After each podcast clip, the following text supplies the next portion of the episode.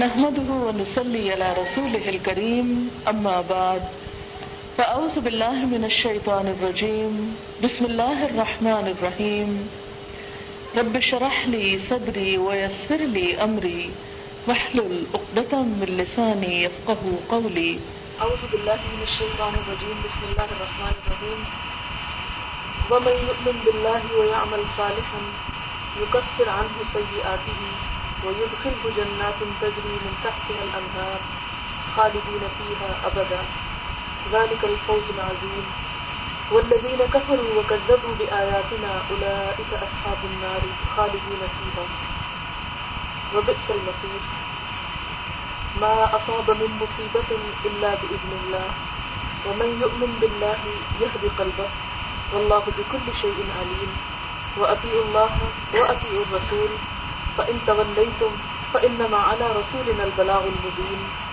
الله لا إله إلا هو وعلى الله فليتوكل المؤمنون يا أيها الذين آمنوا إن من أزواجكم وأولادكم عدوا لكم فاحذروهم وإن تعفوا وتصفحوا وتغفروا فإن الله غفور رحيم إنما أموالكم وأولادكم فتنة واللہ عنده اجر عظیم فاتقوا اللہ ما استطعتم واسمعوا واطیعوا وانفقوا خیرا لانفسکم ومن یوق شح نفسه فاولئک هم المفلحون ان تقرضوا اللہ قرضا حسنا یضاعفه لکم ویغفر لکم واللہ شکور حلیم عالم الغیب والشہادۃ العزیز الحکیم صدق اللہ العلی العظیم.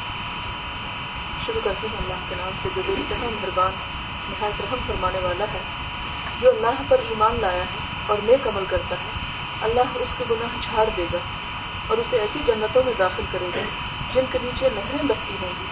یہ لوگ ہمیشہ ہمیشہ ان میں رہیں گے. یہی بڑی کامیابی ہے. اور جن لوگوں نے کفر کیا ہے اور ہماری آیات کو جھٹلایا ہے وہ دوزخ کے باشندے ہوں گے جس میں وہ ہمیشہ رہیں گے اور وہ بدترین ٹھکانہ ہے. کوئی مصیبت کبھی نہیں آتی مگر اللہ کے اذن سے آتی ہے. جو شخص اللہ پر ایمان رکھتا ہو اللہ اس کے دل کو ہدایت بخشتا ہے اور اللہ کو ہر چیز کا علم ہے. اللہ کی اطاعت کرو اور اس کے رسول صلی اللہ علیہ وسلم کی اطاعت کرو. لیکن اگر تم اطاعت سے منہ موڑتے ہو تو ہمارے رسول پر صاف صاف حق پہنچا دینے کے سوا کوئی ذمہ داری نہیں ہے. اللہ وہ ہے جس کے سوا کوئی خدا نہیں. لہذا ایمان لانے والوں کو اللہ ہی پر بھروسہ رکھنا چاہیے. اے لوگوں جو ایمان لائے ہو تمہاری بیویوں اور تمہاری اولاد میں سے بعض تمہارے دشمن ہیں ان سے ہوشیار رہو. اور اگر تم افو درگزر سے کام لو اور معاف کر دو تو اللہ غفور الرحیم ہے. تمہارے مال اور تمہاری اولاد کو ایک آزمائش ہے اور اللہ ہی ہے جس کے پاس بڑا اجر ہے. لہذا جہاں تک تمہارے بس میں ہو اللہ سے ڈرتے رہو اور سنو اور اطاعت کرو اور اپنے مال خرچ کرو. یہ تمہارے ہی لیے بہتر ہے. جو اپنے دل کی تنگی سے محفوظ رہے گے بس وہی فلاح پانے والے ہیں. اگر تم اللہ کو قرض حسن دو تو وہ تمہیں کئی گنا بڑھا کر دے گا اور تمہارے قصوروں سے درگزر فرمائے گا. اللہ بڑا قدردان اور بردبار ہے. حاضر اور غائب ہر چیز کو جانتا ہے. زبردست اور دانا ہے. اس صورت التغابن کی آخری آیات میں نے آپ کے سامنے رکھی ہے. ان آیات میں اللہ سبحانہ وتعالی پہلے خوشخبری دیتے ہیں اور خوشخبری کی بنیاد دو چیزوں کو بناتے ہیں. پہلی چیز ایمان اور دوسری چیز عمل صالح. آپ نے قرآن پاک کا اور اسلام کا یہ مزاج مسلسل ملاحظہ فرمایا ہے کہ جہاں بھی ایمان کی بات ہوگی وہاں پر عمل صالح کی ضرور بات ہوگی. ضرور اس کا تقاضا کیا جاتا ہے. لیکن ہمارے ہاں دین کا تصور ادھورا رہ گیا. ہم نے دین کے ایک حصے کو لے لیا اور دوسرے کو چھوڑ دیا. جو حصہ لیا وہ یہ کہ مان لیا اللہ کو, مان لیا آخرت کو, رسولوں کو, فرشتوں کو, ہر چیز کو جو ہم سے ماننے کے لیے کہا گیا وہ مان لیا. لیکن اس سے بڑھ کر جب ہم سے عمل کا تقاضا کیا گیا تو وہ بحثیت مسلمان اور بحثیت قوم اس کی طرف سے ہمارا مزاج اس سے ناآشنا ہوتا چلا گیا. یہی وجہ ہے کہ نہ صرف یہ کہ ہم اللہ کی اطاعت اور دین اسلام کو اپنانے کو جی چڑھاتے ہیں بلکہ اس کے علاوہ بھی جو معاشرے کی طرف سے یا ہمارے کسی بھی طور طریقے سے ہم پر ذمہ داریاں عائد ہوتی ہیں ان میں ہمارا ایک مجموعی قومی مزاج جو ہے وہ کام چوری کا بن گیا. اب اگر پاکستان میں ہوتے تو کام نہیں کرتے لیکن اگر عرب ملکوں کی سڑکیں تک بنانی پڑے, مزدوری کرنی پڑے تو وہاں ہم خوشی سے کرتے ہیں. یہی لوگ اگر برطانیہ میں چلے گئے, امریکہ میں چلے گئے تو خوب ڈسپلن سے پابندی ہے. لیکن اپنے ملک میں پہنچتے ہی سارے قوانین و ضوابط بھول جاتے ہیں. اب یہ چیز جو ہے دنیا میں جو کچھ ہم کر رہے ہیں اپنے ساتھ اس کا خمیازہ ہم سامنے بھی دیکھ رہے ہیں, اس کا نتیجہ ہمارے سامنے آ رہے ہیں. اور آخرت میں اللہ سبحانہ وتعالیٰ کا انصاف اور عدل ہے ہی بے لاگ, اس میں تو کسی قسم کی کوئی سفارش کوئی بھی ایک طرفہ معاملہ نہیں ہوگا. یہاں پر جو صلح بتایا جا رہا ہے کہ یہ کفر آدمی سیئات, جو شخص کوشش کرے گا عمل کرے گا اللہ تعالیٰ اس کو کیا صلح دیں گے, اس کی جو برائیاں ہیں اس کے جو قصور ہیں جو اس کی غلطیاں ہیں ان کو دور کرتا چلا جائے گا. یعنی تم عمل پر نیت تو کرو, عمل کے لیے عزم تو کرو, اور نہ صرف یہ کہ برائیاں دور ہوں گی بلکہ انہیں باغات میں داخل کریں گے جن کے نیچے نظر رہتی ہے کھانے پینے پینا جس میں وہ ہمیشہ رہیں گے ابدا ہمیشہ ہمیشہ. ذالک الفوز العظیم, یہ دراصل بڑی کامیابی ہے. لیکن اس کے مقابلے میں والذین کفروا وکذبوا بآیاتنا, جن لوگوں نے کفر کیا اور ہماری آیات کو جھٹلایا, اولئک اصحاب النار, یہ لوگ آگ والے ہیں, خالدین فیہا, ہمیشہ اس میں رہیں گے, وبئس المصیر, یہ بہت ہی برا ٹھکانہ ہے. یعنی دونوں گروہوں کے عقائد کو اور ان کے اعمال کو ان کی کوششوں کو بالکل مختلف کر دیا. اب اس کی مثال آپ ایک ایسے لے لیں کہ ایک شخص ہے جس کا نام ساجدہ ہے اور دوسرے کا نام میری. اب صرف نام کے فرق سے اللہ تعالیٰ جنت نہیں دے گا, یہ صرف ایک زبانی اعتراض سے اس میں فرق نہیں پڑ جاتا جب تک ایک چیز یقین کی حد تک نہیں پہنچتی اور یقین سے بڑھ کر عمل میں نہیں ڈھل جاتی. اس کی مثال ایسے کہ ساجدہ بھی جھوٹ بولتی ہے, میری بھی بولتی ہے, وہ بھی نماز نہیں پڑھتی, وہ بھی نہیں پڑھتی, وہ بھی حرام کھاتی, وہ بھی حرام کھاتی, سارے کام دونوں کے ایک جیسے ہیں, حتیٰ کہ اب تو ظاہری شکلیں بھی وہی بننے لگی. تو اس سے نتیجہ تو مختلف کیسے ہو سکتا ہے جب نہ ہمارا باطن نے بتایا کہ ہم مسلمان ہیں, نہ ہمارا ظاہر بتایا کہ ہم مسلمان ہیں. اور ظاہر کے جو طریقے ہیں ان میں بھی ہمارے اندر اتنا تساہل اور اتنا ہم نے اس کو ایزی لے لیا ہے کہ جس سے کوئی بات ہی نہ ہو. اللہ کے صاف طور پر صرف نور اگر آپ کریں تو اس میں اللہ تعالیٰ فرماتے ہیں ان الذین یحبون ان تشیء الفاحشۃ فی الذین آمنوا, یقیناً وہ لوگ جو یہ چاہتے ہیں کہ اہل ایمان کے درمیان بے حیائی پھیلے تو ان کے لیے کیا صلاح ہے, لہم عذاب علیم فی الدنیا والآخرہ, ان کے لیے دردناک عذاب ہے دنیا میں بھی اور آخرت میں بھی. ابھی آج ہی کی خبروں میں آپ نے سنا ہوگا, پڑھا بھی ہوگا کہ تاجکستان جو ابھی کل آزاد ہوا ہے اس میں کمیونسٹوں نے مسلمانوں کا اس قدر قتل عام شروع کر رکھا ہے کہ 50,000 کے قریب مسلمانوں نے وہاں سے افغانستان میں بنا لیا ہے, 50,000 کے قریب. اب تو کہ افغانستان کے اپنے حالات کے نہ وہاں کھانے کے ہیں نہ پینے کو ہے, گھروں کی ہر چیز کی بربادی, وہ کہاں 50,000 اپنے ساتھی ملک کی ایک اور مسلمان قوم کو بنا دیتے.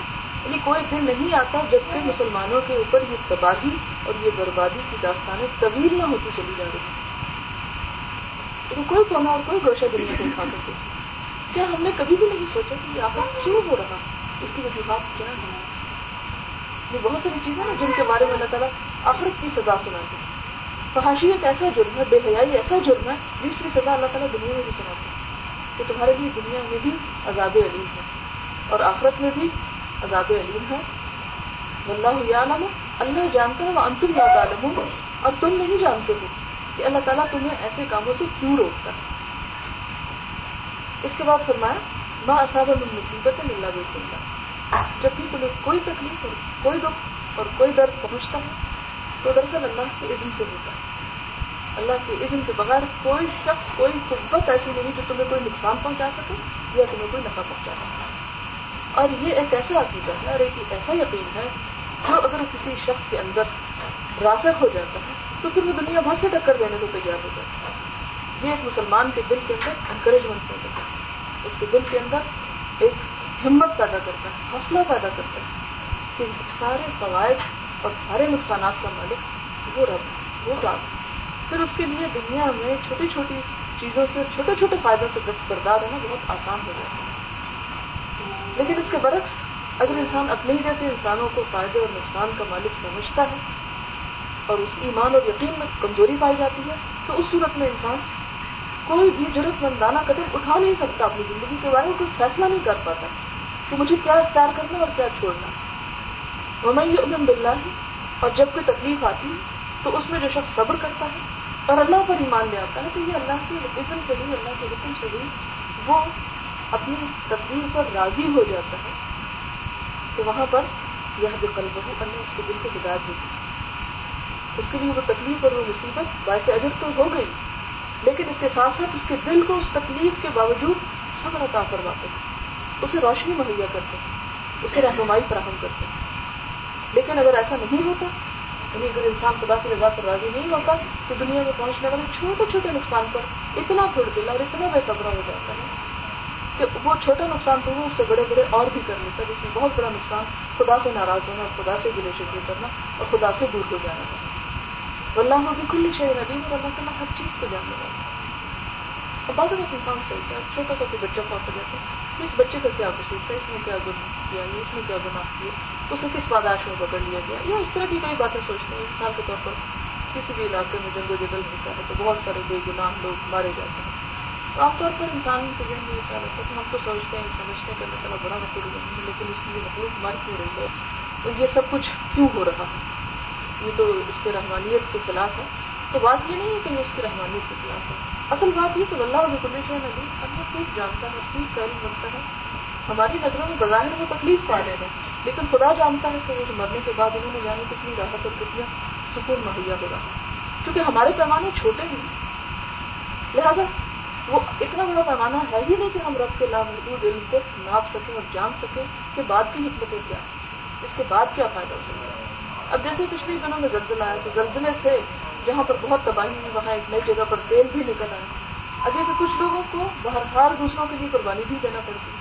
اسی طرح جیسے دیکھیں کہ ایک باغ ہے تو باغ کا ایک مالی ہے، اب مالی اس باغ کو ہی سنوارنے کے لیے مختلف پودوں کے اندر تراش کرتا ہے، اچھی بڑی لمبی لمبی اگی ہوئی ٹہنیوں کو وہ کاٹ ڈالتا ہے، جیسے ایک باڑ ہوتی ہے اس کی خوبصورتی کو قائم رکھنے کے لیے کتنے ہی طرح تازہ اور کھلے ہوئے پتے جو ہیں اس کو کاٹ ڈالنے پڑتے ہیں۔ اسی طرح یہ اللہ ہی کی حکمتیں ہیں کہ وہ ان چیزوں کے ساتھ کیا سلوک کرتا ہے، لہٰذا کبھی بھی کسی غم پر، کسی نقصان پر، کسی تکلیف پر اور کسی بھی پریشانی پر انسان کو اللہ سے ناراض نہیں ہونا چاہیے، بلکہ اس کے برعکس اس کی رضا پر راضی ہونا بھی سیکھنا چاہیے۔ وَأَطِیعُوا اللَّهَ وَأَطِیعُوا الرَّسُولَ، اور اس کے ساتھ ساتھ کیا کرو، اللہ اور اس کے رسول کی بات مانتے چلے جاؤ، اطاعت کا جذبہ اپنے اندر پیدا کرو۔ اب ہمارے اندر کیونکہ ہم اکثر لوگ ہیں جو عام طور پر شکرانے کے نفل نہیں پڑھتے یا عام طور پر نوافل نہیں پڑھتے، لیکن یہ شرطیں ضرور باندھتے رہتے ہیں، اللہ یہ کام ہو جائے تو اتنے نفل کروں گا، وہ کام ہو جائے تو اتنے نفل کروں گا۔ اسی لیے حضور صلی اللہ علیہ وسلم فرمانے کہ ایسی جو نظر ماننی ہوتی ہے، یعنی وہ نیکی جو کسی غرض سے کی جاتی ہے، اس کے بارے میں فرمایا کہ یہ دراصل ایک بخیل سے کچھ نکلوانے والی بات ہے، ورنہ اللہ کی قضا جو ہے وہ اس سے تو نہیں بدلتی، لیکن وہ لوگ جو ویسے نہیں کرتے وہ اس طرح کر لیتے ہیں۔ تو ہمیں کیا کرنا چاہیے؟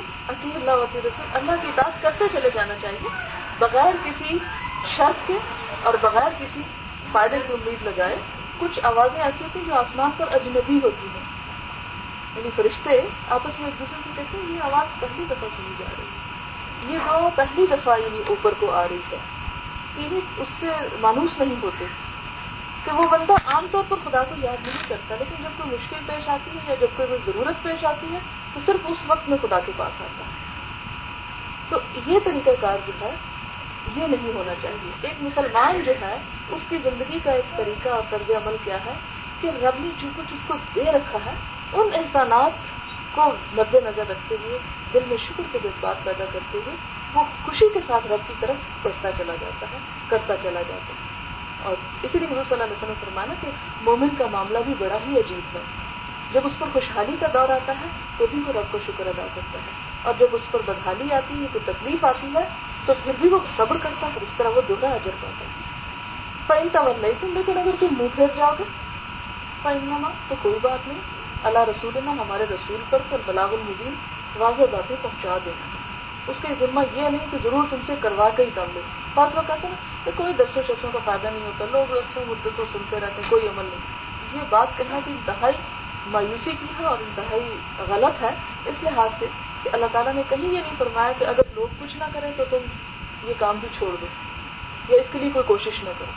ہاں نہ کریں، ہمارے اوپر تو جو ذمہ داری عائد ہوتی ہے وہ ہمیں ادا کرنی ہے، اس لیے حضور صلی اللہ علیہ وسلم کو کہیں نہیں کہا کہ اے نبی آج کے بعد آپ یہ سارا سلسلہ چھوڑ دیں، اس لیے کہ یہ لوگ مان کے دینے والے ہیں۔ حضرت نوح علیہ السلام نے 950 سال تک اپنا مشن جاری رکھا، اس دن تک جب اللہ تعالیٰ نے فرمایا کہ نوح بس اب ختم، اب تم سوار ہو جاؤ کشتی میں اور باقی سب غرق کرتا ہوں۔ اسی طرح آپ دیکھتے ہیں کہ حضرت یونس علیہ السلام صرف رب کا حکم آنے سے پہلے اپنا مشن چھوڑ کے چل پڑے تو اللہ تعالیٰ ناراض ہو گئے اور وہ مچھلی کے پیٹ میں جا کے پکارا، احساس ہوا کہ میں نے غلطی کی، مجھے ابھی نکلنا نہیں چاہیے، لہٰذا حضرت یونس علیہ السلام کی قوم سے وہ عذاب ٹال دیا گیا اور ایک عرصے تک انہیں پھر مہلت دی گئی اور وہ دنیا میں رہی۔ صرف ہوا کہ اللہ لا الہ الا ہو، وہ رب کون ہے جس کی تم اطاعت کرتے، جس کی تم عبادت کرتے، وہ صرف ایک الہ ہے۔ وعلی اللہ فلیتوکل المؤمنون، مومنوں کو تو اس اللہ پر جو ایک ہے جس کے مقابل کوئی نہیں توکل کرنا چاہیے۔ اب دیکھیں کہ بہت ساری گیلیکسیز ہیں نا آسمان میں، گیلیکسی سیاروں کا مجموعہ، جس گیلیکسی میں زمین پائی جاتی ہے تو زمین کی طرح کے 60 کروڑ سیارے پائے جاتے ہیں صرف ایک گیلیکسی کے اندر زمین کی طرح۔ یہ ابھی تو انسانوں کے محدود علم کی بنیاد پر ہے۔ کیا ہے وہ رب جس کی تخلیق اس کو کوئی سر پہر ہی نہیں ملتا کہ وہ شروع کہاں سے ہوتی ہے، انتہا اس کی ان گنت ہے۔ وہ اتنا عظیم رب، وہ اتنی بڑی ہستی، اگر ہم اس کی اطاعت نہیں کریں گے تو اس کو کچھ نہیں بگڑتا۔ یعنی اپنی زمین میں ہم دیکھ رہے ہیں نا، ہم کتنے لوگ، کوئی 20-50 لوگ جانتے ہیں کہ ان کیا حیثیت ہے ہماری، یا ہم کتنے لوگوں کو جانتے ہیں۔ کتنی مخلوق ایسی ہے کہ نہ وہ ہمیں جانتے نہ ہم ان کو جانتے، لیکن خدا ان سب کو جانتے۔ ایسا وسیع علم رکھنے والے رب سے ہم کیا معاملہ کرتے ہیں؟ اگر ہم کوئی شکر کے جذبات ادا کرتے ہیں، ہم کوئی نیکی کرتے ہیں تو اللہ تعالیٰ فرماتے ہیں بندوں کو تمہاری اپنے ہی لیے ہے، اس کا مجھے کوئی فائدہ نہیں ہے۔ آگے ایک بہت اہم نقطے کی طرف اللہ تعالیٰ توجہ کریں، یا یہ لوگ عامل، اے لوگوں جو ایمان لے آؤ، ان میں ازواجکم و اولادکم، تمہارے بیویوں اور بچوں میں سے تمہارے دشمن بھی۔ دشمن وہ کب ہو جاتے ہیں؟ جب وہ تمہیں نیکی کے کاموں سے روکتے ہیں۔ اب ہوا یہ کہ ابتدائے اسلام میں گھر گھر میں یہ فساد پھیل گیا۔ فساد کیا کہ اگر ماں باپ مسلمان ہو گئے ہیں تو اولاد نہیں، اور اگر اولاد ہوگی تو ماں باپ نہیں۔ دوسری ہجرت حبشہ جب ہوتی ہے اس میں 83 مرد اور شاید 18 عورتیں تھیں، ہجرت کر کے ایتھوپیا کی طرف، حبشہ کی طرف جاتے ہیں۔ اس ہجرت میں آپ دیکھیں مکہ کے ہر گھر کا کوئی نہ کوئی فرد نکل گیا۔ اب یعنی تصور کریں کہ اگر ہمارے گھر میں سے کوئی بندہ ایک نسل کے کسی اور دین میں کہیں اور شامل ہو جاتا ہے، چل پڑتا ہے تو قیامت برپا ہو جاتی ہے۔ اب اسی میں مصعب بن عمیر کا واقعہ، مصعب بن عمیر مدینہ کے انتہائی خوبصورت جوانوں میں سے، اور ان کی شکل حضور صلی اللہ علیہ وسلم سے ملتی تھی۔ آپ کو یاد ہوگا کہ جنگ احد میں جب وہ شہید ہو گئے تو لوگوں نے یہ خبر پھیلا دی کہ حضور صلی اللہ علیہ وسلم مدینہ شہید ہو گئی، کیونکہ ان کی شکل بہت مشابہ تھی حضور صلی اللہ علیہ وسلم۔ اور خود حضور صلی اللہ علیہ وسلم نے فرمایا کہ مصعب سے خوبصورت کسی کے بال نہیں، اور انتہائی نفیس لباس پہنا کرتے تھے۔ ان کے والد نے تمام تاجروں سے کہہ رکھا تھا کہ جب کوئی نیا کپڑا آئے تو سب سے پہلے وہ ہمیں دکھانا چاہیے، وہ خرید لیں۔ سب سے بہترین خوشبو لگا تھا، انتہائی امید دلانے کے تھے، چھپے سے اسلام قبول کر دی۔ اب یہ کہ گھر والوں کو پتہ نہیں چلا تو انہوں نے بھی نہیں بتایا کہ بدمزگی ہوگی، چھپ چھپ کے عبادت کیا کرتے تھے۔ ایک مرتبہ عثمان بن طلحہ نے دیکھ لیا کہ وہ عبادت کر رہے ہیں اور یہ تو صابی ہو گئے۔ صابی کا مطلب سنتے ہیں بے دین ہو گئے، بہک گئے۔ والدہ کو جب پتہ چلا تو ان کو تو غصے اور غضب سے برا حال، وہ بیٹا جس کے لیے انتہائی قیمتی لباس خریدا جاتا تھا اس کو سے نکال دیا کہ جاؤ تم، تمہارا آپ سے کوئی تعلق نہیں، تم ہمارے بیٹے ہم تمہارے والدین ہیں۔ یہی پھر ہجرت حبشہ کر کے چلے جاتے ہیں، اور حبشہ میں ایتھوپیا میں آپ کو پتہ سب کالے لوگ رہتے ہیں اور ان کی آب و ہوا کی وجہ سے کالے رہتے ہیں، کافی عرصہ وہاں پر رہے تو ان کی شکل بھی بدل گئی۔ وہ جو اتنا حسین نوجوان تھا اس کی ہڈیاں نکل آئیں اور بہت ہی برا حال میں گیا۔ واپس آئے تو جب ماں نے یہ حال دیکھا تو پھر ماں کا دل آ کر ماں کو ہوتا تو سیکھ گیا، بیٹے کو پھر گھر میں بنا دی تو بیٹے نے پھر کہا کہ ماں تم مسلمان ہو سکتی، ماں نے پھر صاف انکار کر دیا۔ مدینہ میں جو لوگ چند مسلمان ہوئے تو انہوں نے ریکویسٹ کی کہ آپ ہمارے پاس ایک استاد بھیجیں جو ہمیں دین کے بارے میں سکھایا کریں۔ تو حضور صلی اللہ علیہ وسلم نے سب سے پہلے مبلغ حضرت مصعب بن عمیر کو وہاں پر بھیجا، اور یہ مصعب بن عمیر ہے جس کی قبر حضرت حمزہ کے ساتھ ہے۔ یعنی ہم میں سے ہر شخص جو مدینہ جاتا ہے وہ میدان احد میں قبریں دیکھتے ہیں، جو نشانات ہیں اس میں حضرت حمزہ کا تو پتہ چلتا ہے سب کو، لیکن اس کے ساتھ والی قبر جو ہے بالکل حضرت مصعب بن عمیر کی ہے، یعنی وہ بھی شہید ہے، وہ شہیدوں کا قبرستان ہے۔ اب یہ کہ صرف 1 سال کے اندر 100 لوگ مدینہ کے اندر مسلمان ہو جاتے ہیں، اور انہوں نے پوری فضا تیار کر دی کہ جنہوں نے حضور صلی اللہ علیہ وسلم کا والہانہ استقبال کیا، لیکن گھر کے حالات اتنے تلخ ہیں کہ سال بھی انہیں قبول کرنے کے لیے تیار ہیں۔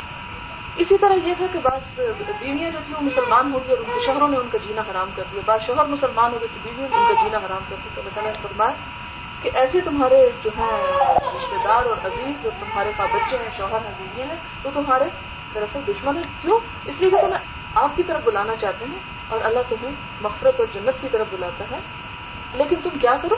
یہ نہیں کہ تم ان کے ساتھ گھر میں قتال شروع کر دو، جنگ اور لڑائی شروع کر دو، انصاف ان سے درگزر کرو، آسان طریقے سے ان کے ساتھ معاملہ کرو. آپ کو معلوم ہے کہ حضرت اسماء کی والدہ کو ابو بکر کی بیوی جو تھی وہ مسلمان نہیں ہوئی تھی. جب مدینہ میں آئی بیٹی کو ملنے کے لیے تو حضرت اسماء کو پتہ چلا تو پریشان ہو گئی کہ میری ماں تو مسلمان ہی، ایسا نہ ہو کہ ہمارے گھر میں اللہ کے رسول صلی اللہ علیہ وسلم ناراض ہو جائیں. تو فوراً جاتے ہیں، اللہ کے رسول صلی اللہ علیہ وسلم میری وہاں آ رہی ہے، میں ان کے ساتھ کیسے سلوک کرتے ہیں؟ ان کے ساتھ بہت احسان کے سلوک کرو، اچھی طرح عزت. حضرت اسماء کی والدہ نہیں ملتے، مجھے یاد نہیں کہ بعد میں ہوئی یا نہیں، لیکن یہ کہ اس وقت تک مسلمان نہیں تھے، لیکن حضرت عائشہ کی والدہ مسلمان تھی. یہ دو الگ الگ دین. اب یہ ہوا کہ مجھے صلی اللہ علیہ وسلم فرمایا کہ آپ ان کے ساتھ بہت اچھا معاملہ کریں، اس میں سلوک کریں. تو یہاں بھی فرمایا کہ انصاف ہو، درگزر کرو، معاف کر دو، تسفر ہو اور درگزر کرو، متفر ہو، بخش دیا کرو ان کے گناہوں کو، ان کی باتوں کو، ان کی زیادتیوں کو. ظاہر ہے کہ وہ گالی گلوچ پہ بھی آتے ہوں گے، مار پٹائی پہ بھی آتے ہوں گے، اور بھی تکلیفیں دیتے ہوں گے، ٹارچر دیتے ہوں گے. فرمایا کہ ایک مومن کی یہ شان نہیں کہ کوئی اس کے ساتھ زیادتی کرے تو وہ جواباً اس کے ساتھ اسی طرح آ کر کے سینہ تان کے کھڑا ہو جائے. نہیں، درگزر کرو، یہ اختیار کرو. ہاں وہ تمہیں جہنم کی طرف بلاتے ہیں، ہاں وہ تمہیں کفر کی طرف بلاتے ہیں، فإن اللہ غفور رحیم، اللہ تعالیٰ خود بھی بہت غفور رحیم ہے، بخشنے والا مہربان ہے. انما اموالکم واولادکم فتنہ، بے شک تمہارے مال اور تمہاری اولاد کی طرف سے تمہارے لیے امتحان کے دو پرچے ہیں. فتنہ کہتے ہیں آزمائش کو، امتحان کو. دراصل کیا ہے؟ آزمائش ہے. اولاد نہ ہو تو بھی آزمائش ہے، اولاد ہو تو بھی آزمائش، بیٹے ہوں تو بھی آزمائش، بیٹیاں ہوں تو بھی آزمائش. یہ کیا ہے؟ امتحان ہے. یہ جو سب جو تمہارے ہاتھ میں دے دیے گئے ہیں یہ تمہارے جانچنے کے لیے کہ تم ان کے ساتھ کرتے کیا ہو. واللہ عنہ اجر عظیم، اللہ اس کے پاس بہت بڑا اجر ہے. اب یہ جو دشمنی والی بات ہے نا، جیسے حدیث ہے جس میں حضور صلی اللہ علیہ وسلم فرمایا کہ قیامت کے دن ایک شخص کو لایا جائے گا اور کہا جائے گا کہ اس کے بال بچے اس کی ساری نیکیاں کھا دیں، یعنی ان کی وجہ سے وہ حرام کام کیا جاتا، یعنی کہ ان کی وجہ سے وہ مثال طور پر تجارت میں جھوٹ، فراڈ، دھوکہ، ملاوٹ، یہ جو سب ہمارے معاشرے کے اندر ہو رہا ہے کس کے لیے ہو رہا ہے؟ ظاہر ایک مرد کو اپنی ذات کے لیے تو نہیں اتنا کچھ چاہیے ہوتا، اس کی اولاد اور اس کی دنیا کا تقاضے ہی ہے. تو ایسی صورت میں فرمایا کہ یہ نہیں کہ اگر وہ کوئی تمہارے ساتھ اس طرح کا معاملہ کرے تو تم مارکیٹ آئی ان کی شروع کر دو. نہیں، ہمت پہ ہمت، صبر سے کام کرو، تب تک اللہ ہم استطاعت ہے، اور اللہ سے ڈرتے رہو جتنی بھی تم میں استطاعت ہے، جتنا تم کر سکتے ہو، کیونکہ ہر انسان کا حساب مختلف ہے. جتنی کسی کو ذہن اللہ تعالیٰ نے دیا، جتنی اس کو صلاحیت دی، جتنا اس کو مال دیا، جتنی دولت دی، جس کو وسائل دیے، جس کو طاقت اور صلاحیت دی، اتنا ان چیزوں کے بارے میں سے پوچھو گے کہ میں نے تمہیں جو نعمت دی تھی تم نے اس کے باقی کیا ادا کیا، اللہ تعالیٰ کا کیا حصہ اس میں سمجھانا. بسموں اور غور سے سنا کرو، وہ عطی و اطاعت کیا کرو، یعنی یہ نہیں کہ سن کے بس وہی پھینک دیا. وہ انفکو، اور یہ کہ کہیں کمی رہ جائے تو اس کمی کو خرچ سے پورا کرو، صدقہ خراب کر دیا. حضور صلی اللہ علیہ وسلم نے فرمایا کہ پوشیدہ صدقہ حد کے غضب کو ٹھنڈا کرنا ہے، یعنی گناہ جب ہم کرتے رہتے ہیں تو وہ اپنے گناہوں کی وجہ سے اللہ تعالیٰ کے غصے کو بھڑکاتے رہتے ہیں. اس کو آپ بہت آسانی سے سمجھ سکتے ہیں، جیسے آپ کے بچے ہیں نا، آپ کے پیارے، آپ کے دل کے ٹکڑے، لیکن مسلسل آپ کی بات نہ مانے، کیا حال ہوتا ہے. اور خصوصاً جس انسان سے جتنی توقع ہوتی ہے نا اس کے انکار سے اتنا ہی دکھ بھی ہوتا. ایک بندہ جس کو اس سے آپ کو کوئی توقع نہیں ہے، وہ اگر آپ کی کوئی بات نہیں مانتا تو کوئی بات، لیکن یہ کہ جس سے آپ توقع رکھتے ہیں اور پھر وہ نہ مانے تو انسان کٹ کے رہ جاتا ہے، کیا اس نے کیا میری توہین کر دی. ایسی بات نہیں کہ خدا کو کوئی ضرورت ہے، لیکن دراصل ہم کر کیا رہے ہیں، اتنا گھٹیا فیل کر رہے ہیں کہ رب کو جس طرح اللہ تعالیٰ فرمایا کہ وما قدر اللہ حق قدر کی، انہوں نے اللہ کی قدر نہیں کی جس طرح کی قدر کرنے کا حق ہے، اس کی عظمت کو سمجھا نہیں. اللہ کو تم سے کچھ نہیں چاہیے، نہ تمہارے صدقے چاہیے، نہ تمہارے زکات اور صدقات چاہیے، وہ سارا مال دیا ہوا اسی کا تو ہے، اس کو کیا چاہیے تم سے. لیکن دراصل وہ تم سے کیا مانگتا ہے؟ تمہاری اطاعت اور اپنے سر کو اس کے سامنے جھکا دینا. وہ اپنی عظمت کا احساس مانگتا ہے تم سے، کہ تم اس کی قدر کرنا سیکھو.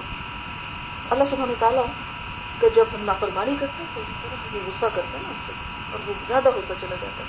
لیکن ایک شخص جو چھپا کے کچھ صدقہ کرتا ہے، جتنا چھپا کے کرتا ہے تو اللہ تعالیٰ وہاں پر اس لیے خوش ہوتے ہیں، وہ غضب اس لیے ٹھنڈا ہوتا ہے کہ اس بندے نے دراصل رب کی قدر کی، کسی اور کی خاطر نہیں کیا، صرف رب کی خاطر کیا.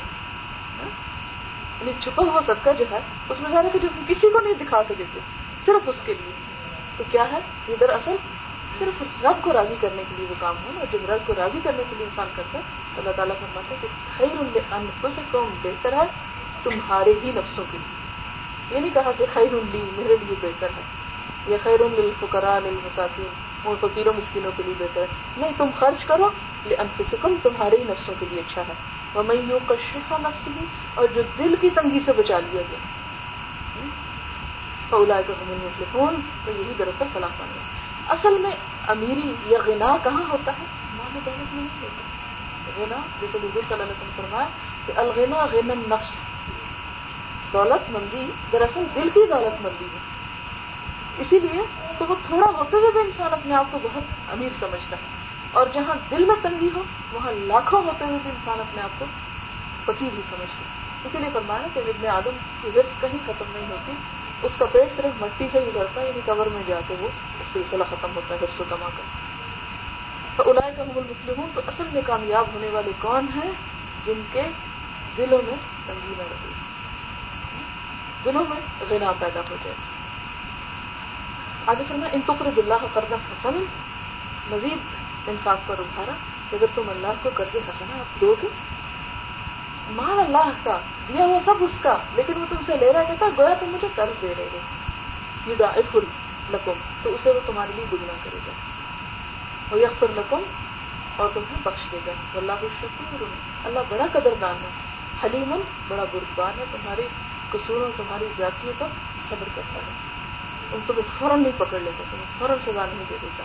عالم الغیب والشہادہ, غیب اور حاضر, سامنے اور چھپی ہر چیز کو خوب جانتا ہے. العزیز, بڑا زبردست ہے, حکیم, حکمت والا. اس کی پکڑ جو ہے وہ بے ڈھب نہیں, جو پکڑے گا تو کوئی چھڑا نہیں سکتا. وآخر دعوانا ان الحمد للہ رب العالمین. سبحانک اللہم وبحمدک, نشہد ان لا الہ الا انت, نستغفرک ونتوب الیک. والسلام علیکم ورحمۃ اللہ وبرکاتہ.